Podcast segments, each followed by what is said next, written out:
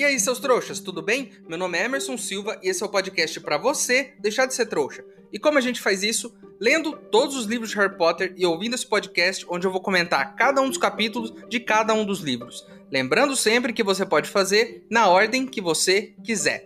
Hoje vamos comentar o capítulo 14 de O Prisioneiro de Azkaban, O Ressentimento de Snape. Isso mesmo, ressentimento. Isso quer dizer que ele tem sentimentos. Eu me recuso a acreditar nisso, mas vamos ler esse capítulo para ver se tem alguma coisa dentro desse cara aí. Então vamos pro episódio de hoje.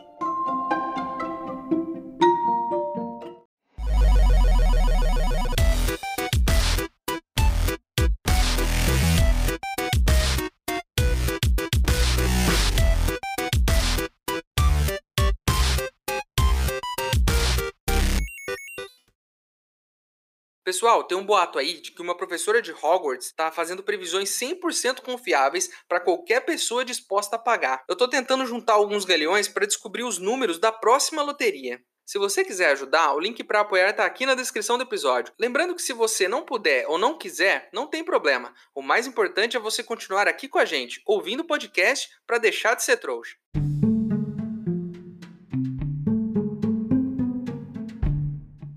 Desde o nosso último episódio, muita coisa mudou em Hogwarts. Como sempre, eles só tomam medidas quando as coisas já estão muito ruins, né? O Sirius já tinha entrado uma vez, já tinha quebrado todo o quadro da mulher gorda, mas ninguém fez nada. Agora que um aluno quase morreu, aí eles vão mudar alguma coisa, né? Isso parece muito coisa do mundo real mesmo, porque aqui né? No mundo real, quando as coisas estão muito ruins, é que alguém toma alguma providência. Esperam chegar às últimas consequências. Então tá certinho, é assim mesmo que funciona. Os bruxos, nesse sentido, são iguais aos trouxas. Os professores estão patrulhando a escola agora. O professor Flitwick, que é o professor de feitiços, ele está ensinando o castelo todo a reconhecer o Sirius Black. E quando eu digo castelo todo, é o castelo todo. Provavelmente ele está mostrando foto do Sirius Black para os quadros, para as estátuas, para os alunos, para todo mundo saber como é o Sirius Black. É, e o Filch, né, o zelador, ele tá pregando tábua em cada buraquinho que ele acha na escola. Todo buraquinho que ele vê no chão, ele prega uma tábua. Só lembrando aqui que o Filch não pode fazer magia. E como sempre, e eu coloco isso aqui sempre que eu vejo isso acontecendo, porque é uma injustiça, eles colocam esse cara para fazer o trabalho mais é, trabalhoso, digamos assim. Por que colocar um cara que não sabe fazer magia para pregar tábua em todos os buraquinhos? É claro que ele é um funcionário, ele recebe um salário, mas ele podia fazer uma outra coisa, gente. Ele não faz magia. Um professor que faz magia era estalar o dedo e tava tudo esses buraquinhos fechados. Mas não. Aí eles pegam um professor que faz magia e colocam pra ficar mostrando o, o, o retrato do Sirius pro, pra escola toda. E o cara que não faz magia tem que ficar pregando tábua. Olha isso, olha o tamanho daquele castelo. Imagina quantas tábuas. Ele vai ter que carregar, chegar no lugar, pregar a tábua, ir para outro lugar com todas as tábuas, pregar outra. Olha o trabalho que isso vai dar, hein? É, é, mais uma vez, eu acho que o Filt está sendo injustiçado aqui. E eu deixo o meu protesto.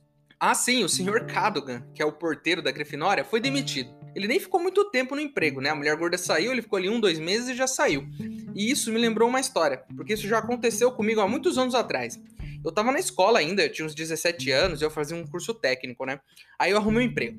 Emprego em uma fábrica. Sim, em uma fábrica. E eu apertava parafuso. Sim, parece que eu tô zoando, parece coisa de filme, parece brincadeira, mas sim, eu apertava parafuso no meu primeiro emprego. E tinha tipo uma pecinha de metal que você tinha que juntar em outra pecinha de metal. Vou explicar de um jeito bem simples.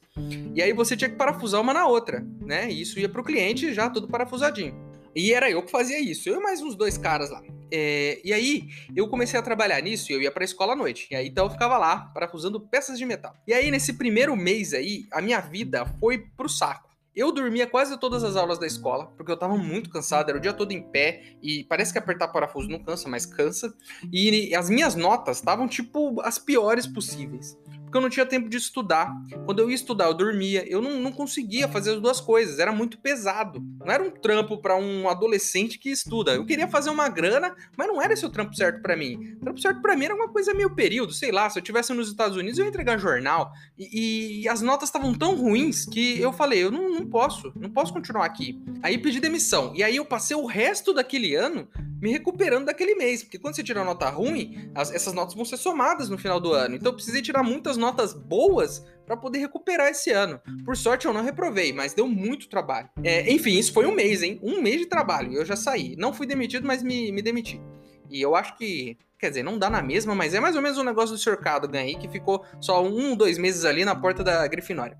Além disso, né, a mulher gorda que voltou ao seu posto, né, de porteira, ela tá meio com medo. Então eles colocaram dois trasgos para proteger o quadro. Então tá lá o quadro de porteiro e tem dois trasgos lá, dois, três, não sei, ele não, não fala quantidade, com uns porretão na mão fazendo a guarda lá da, do quadro, né?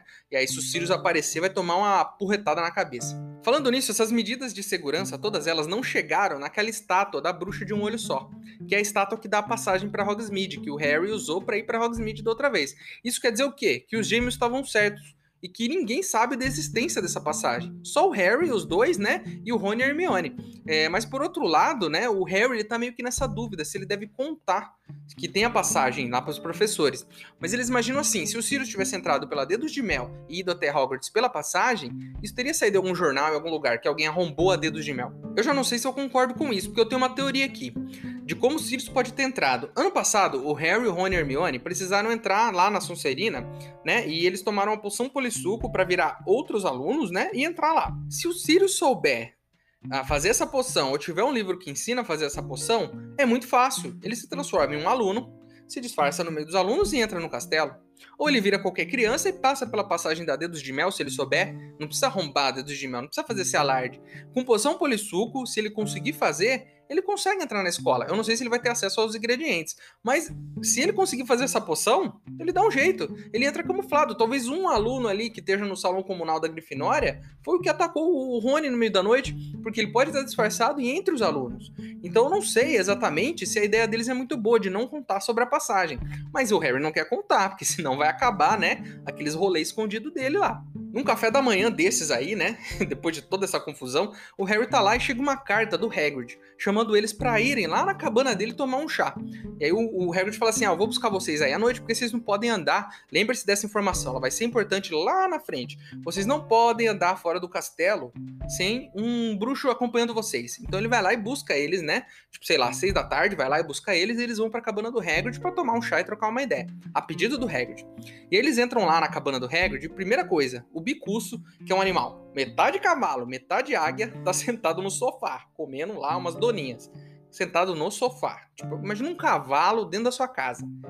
É, e lembrando aqui, né? Acabei de me lembrar, eu tinha esquecido dessa história do Becurso. Ele vai ser julgado, né? Porque ele atacou o Draco. Então ainda tem esse rolê, eu tinha esquecido disso aí, né? E aí o, o, o Hagrid tá lá e o, o, Harry olha num canto e tá pendurado tipo um terno, todo peludo, assim, uma gravata amarela. Que provavelmente é o traje que o Hagrid vai usar para ir no julgamento, né?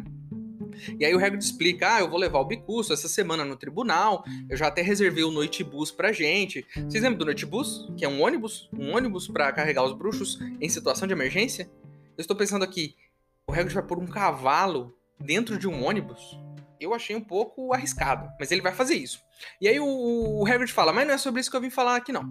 Eu, eu quero falar com vocês sobre Hermione, porque ela tá muito triste. Ela veio aqui todos os dias semana passada, disse que ela tá se sentindo muito sozinha, né? E, vo, e vocês não falam mais com ela por causa da Firebolt e por causa do Perebas, né? Porque ela entregou a Firebolt pra McGonagall e porque ela, o gato dela pegou o Perebas, né? E aí o Hagrid até fala, pô, o gato só tava sendo gato, o gato faz isso.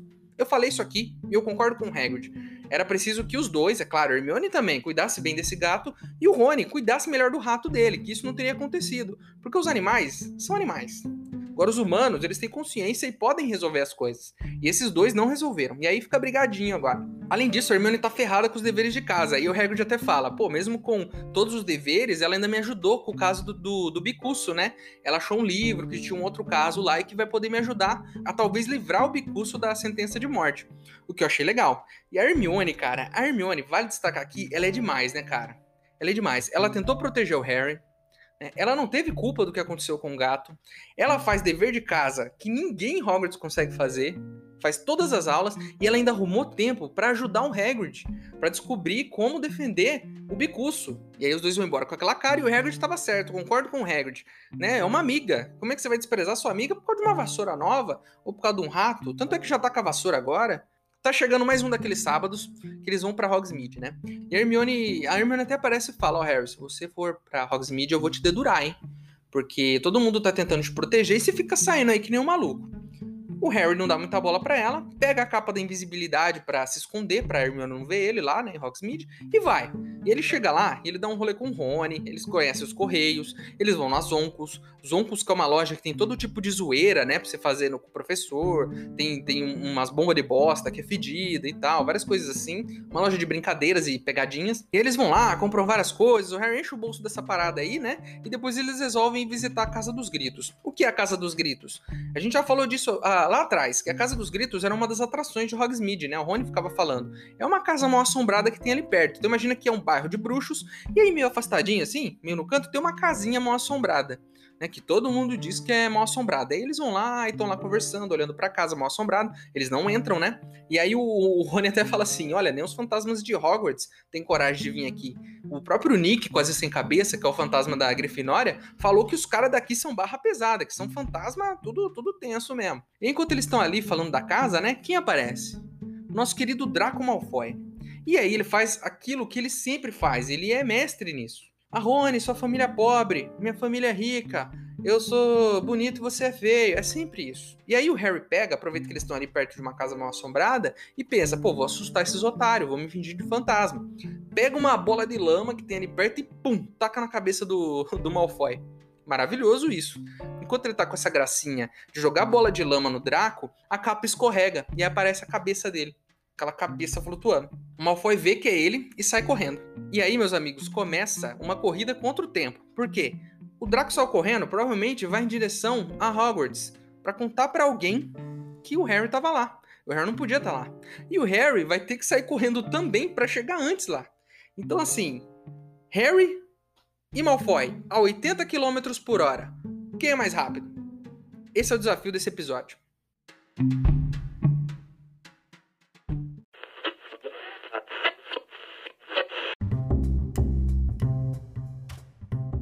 Pensando em pregar aquela peça no seu amigo que não te chamou para jogar quadribol? Eu, Eu quero! Tudo que você precisa para pregar as melhores pegadinhas tem aqui nas Oncos, Lobros e Brincadeiras. Bombas de bosta muito fedidas, soluços doces, sabão de ovas de sapo e a exclusiva xícara que morde o nariz para você dar de presente para aquele seu professor chato de poções. As Oncos tem tudo para você pregar as melhores pegadinhas. Nos visite aqui em Hogsmeade. Não nos responsabilizamos por nenhum tipo de efeito colateral causado por qualquer um de nossos produtos.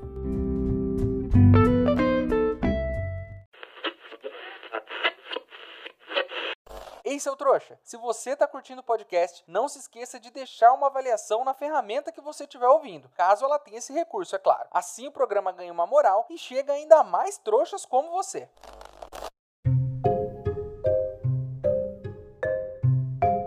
O Harry consegue, depois dessa correria toda, ele chega lá em Hogwarts, né? E ele pensa: vou deixar a capa da invisibilidade aqui dentro da passagem secreta desse corredor. Porque se eu sair com ela, alguém pode pegar, né? E me, pegar no pulo aqui e pegar minha capa. E só ele e o Dumbledore sabem da existência da capa. Ele deixa lá dentro e ele sai pela passagem secreta. Andou nem um corredor ali, já apareceu o Snape, bicho. E assim, se se livra do Draco, quem que vem? O Snape. Assombração atrás de assombração, não tem como fugir, né?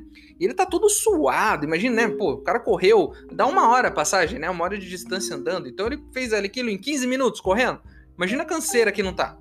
Aí o Snape fala: vem aqui, vem aqui, vamos lá pra minha sala, né? E aí o Snape fala assim: ó, o Draco me contou que ele te viu lá em Hogsmeade jogando bolas de lama nele. Ele viu sua cabeça, e se a sua cabeça tava lá, você tava lá. E aí, eu só tenho uma coisa para perguntar antes da gente continuar aqui. O Draco esperou o pessoal voltar para Hogwarts e voltou junto com eles? Ou ele voltou sozinho correndo? Porque até onde eu entendi lá atrás, quando o Hagrid falou, os alunos não podem andar desacompanhados. Então ele voltou sozinho para Hogwarts? Ninguém viu ele fazendo isso? O Snape não deu uma cagada nele por causa disso? Né? Porque ele não é professor? Ninguém, nenhum outro professor viu isso?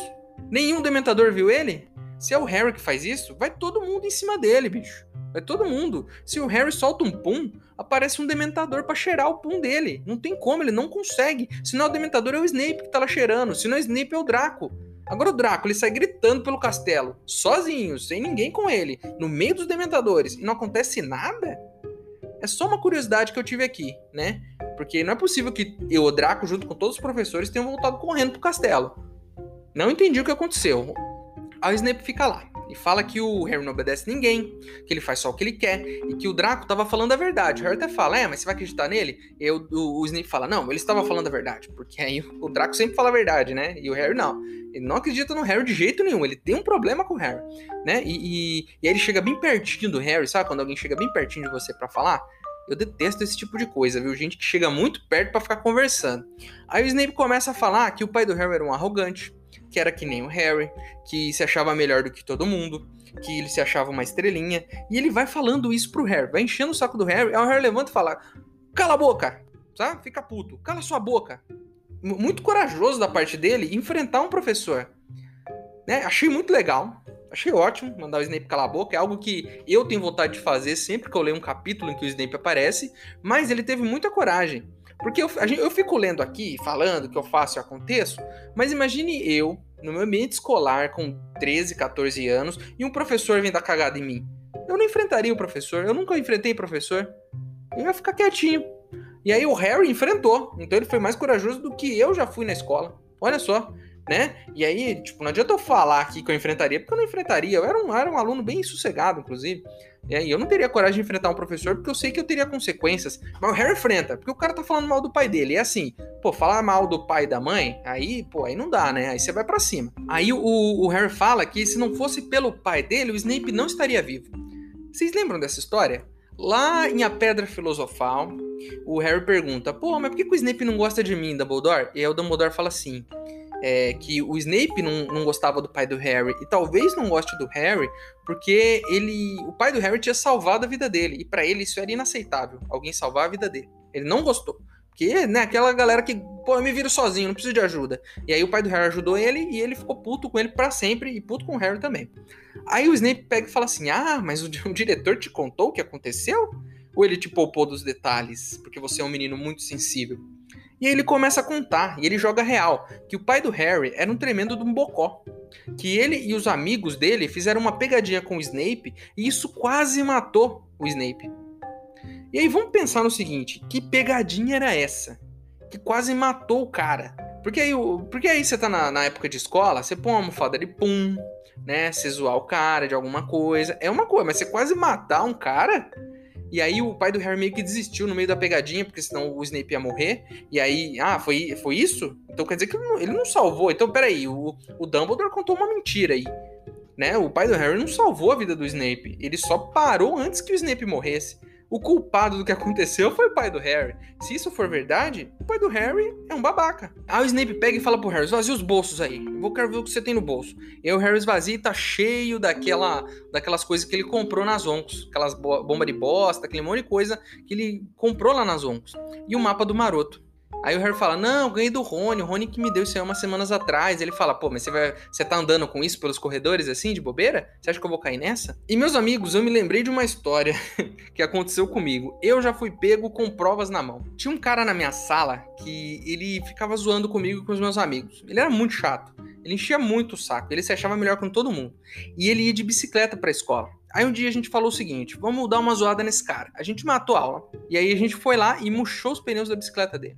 E aí eu, que sou muito burro, guardei aquela tampinha que fecha o pneu no meu bolso. Pô, não deu cinco minutos. O zelador viu a gente perambulando na frente da escola, no horário de aula, e foi perguntar pra gente por que, que a gente não tava na aula. E ele falou pra gente esvaziar os bolsos. A minha sorte foi que ele não ligou uma coisa a outra, sabe? E ele deixou a gente passar.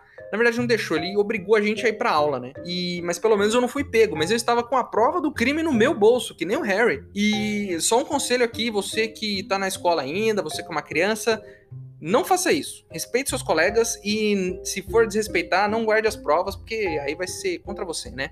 Então, esse podcast te ensina a ser um bom e um mau aluno também. Aproveite essa dica. Enfim, o Snape tá lá. Aí ele coloca o mapa do Maroto em cima da mesa e fala assim: revele o seu segredo. E o mapa começa a zoar o Snape. Né? Aparece assim: o senhor Aluado pede pro professor Snape tirar o nariz grande dele, de onde ele não é chamado. Né? E, e, e, eu já comecei a gostar mais desse mapa. Né? E aí como, continua, aparece escrito assim: o senhor Almofadinhas acha que o Snape é um idiota. E que ele é incrível que ele tenha virado um professor, no final das contas. Aí aparece mais uma inscrição: o Rabicho deseja que o professor Snape tenha um bom dia. E para ele lavar bem o cabelo ceboso dele. O mapa tá insultando o cara. né? E aí tem, aparece lá o aluado, rabicho, almofadinhas e pontas. Quatro insultos de quatro pessoas diferentes, né? Aí ele vai lá e joga um pozinho na lareira e fala assim: Lupin, desce aqui que eu quero falar com você. Do nada o Lupin já sai pela lareira. E a gente já viu que isso é possível porque tem o um negócio do Podflu lá, né? Talvez os professores consigam ir um na sala dos outros pelas lareiras e tal. E aí o Lupin aparece e, e aí o Snape fala assim: Você tá vendo esse papel? Eu acho que é magia negra. Aí o Lupin pega, olha e fala assim: Pô, você parou a minha janta para isso? Você parou o meu arroz com feijão para isso? para me mostrar esse mapa? Isso aqui é pegadinha de algum aluno. Isso aqui o Harry comprou lá na, na loja de brincadeiras. Isso aqui é só um pedaço de papel feito para xingar os tontos que mexem nele. Ele não falou desse jeito, tá? Eu tô exagerando um pouco. Mas ele falou, pô, isso aqui é só uma brincadeira de criança. E aí o, o Snape pega e fala assim: é, mas será que os fabricantes desse mapa não deram isso ao Harry?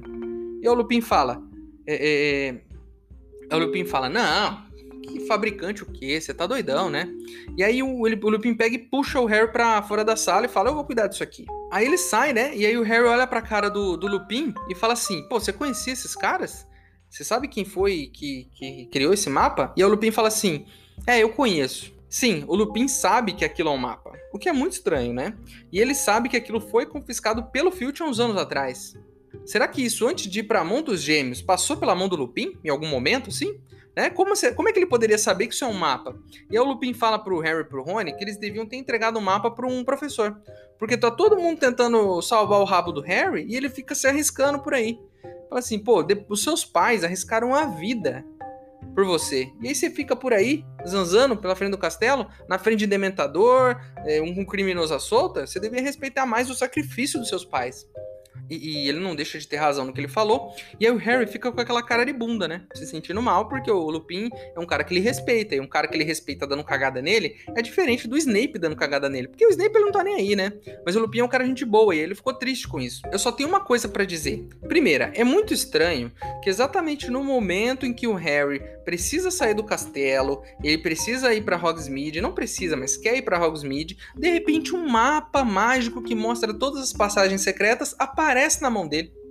Eu adorei o mapa, ele mostra tudo, ele mostra os corredores, ele mostra onde estão as pessoas e ele xinga os outros. Eu adorei esse mapa. Mas quem é almofadinhas? Quem é rabicho? Quem é pontas? E quem é aluado? Quem são esses caras? Por que esses caras estão ajudando o Harry? Por que isso apareceu exatamente na hora que ele precisava? Porque ano passado tinha um diário com o nome Tom Riddle. E aí no final a gente descobriu que o nome, quando se embaralha, é Voldemort. Que provavelmente o Voldemort ficou lá umas 5 horas embaralhando o nome trouxa dele para inventar o nome de bruxo. E aí agora aparece esse mapa com quatro outros nomes desconhecidos e a gente não sabe, chegou numa hora muito conveniente. Será que se a gente embaralhar esses quatro nomes aí, vai virar Voldemort também? Porque se for, pô, se for o Voldemort de novo, enfeitiçando o papel, embaralhando o nome para virar o nome dele, pô, que cara sem criatividade, né, meu?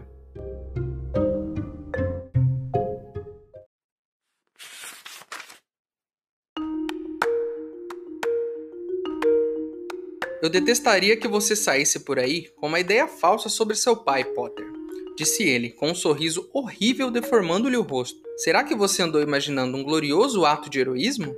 O seu santo paizinho e seus amigos me pregaram uma peça muito divertida que teria provocado a minha morte, se o seu pai não tivesse se acovardado no último instante. Não houve coragem alguma no que ele fez. Ele estava salvando a própria pele junto com a minha. Se a peça tivesse chegado ao fim, ele teria sido expulso de Hogwarts.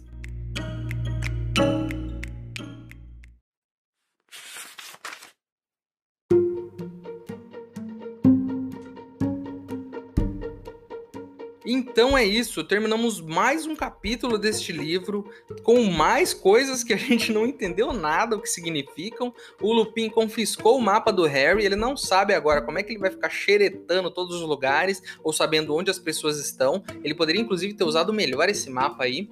E agora, é, quem são né, essas pessoas que criaram esse mapa?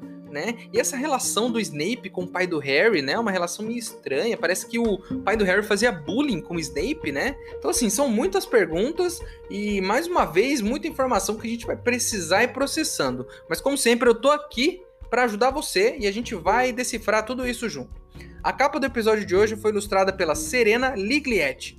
Se você gostou de algo que eu disse, se você não gostou, se tem alguma informação para acrescentar ou se só quer me xingar mesmo, o nosso e-mail é e-maildostrouxas@gmail.com.